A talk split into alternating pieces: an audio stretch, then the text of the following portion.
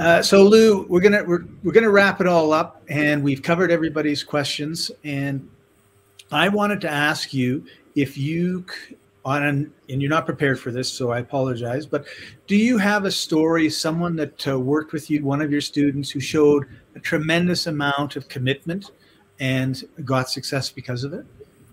You know, some of my favorite stories, Scott, are people that uh,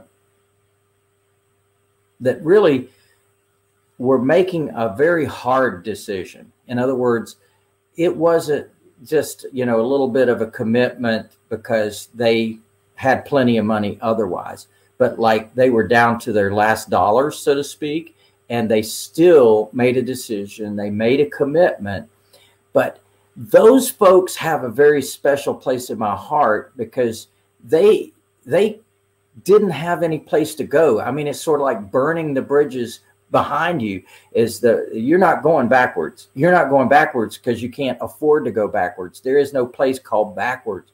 You literally have to go forward. You don't have any choices. When you kind of enter that the game with with that in mind you have a lot more success. So i definitely have stories many stories like that. I've got uh, i've got like a mother a foster mother with five children uh, that uh, joined me. And in fact, I've got a lot of foster mothers now that I think about it, because that, that just really clicked in my head that I've got not one foster mother with five children, I've got three foster mothers with five children that have joined my program. And, uh, and they were great examples of that, you know, that they really didn't have the funds to get on board, but they did anyway.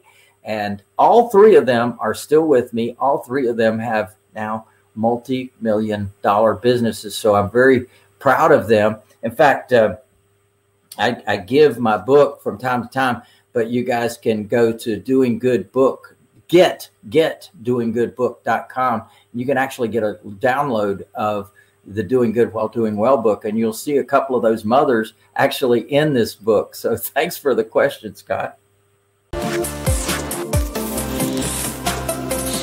you.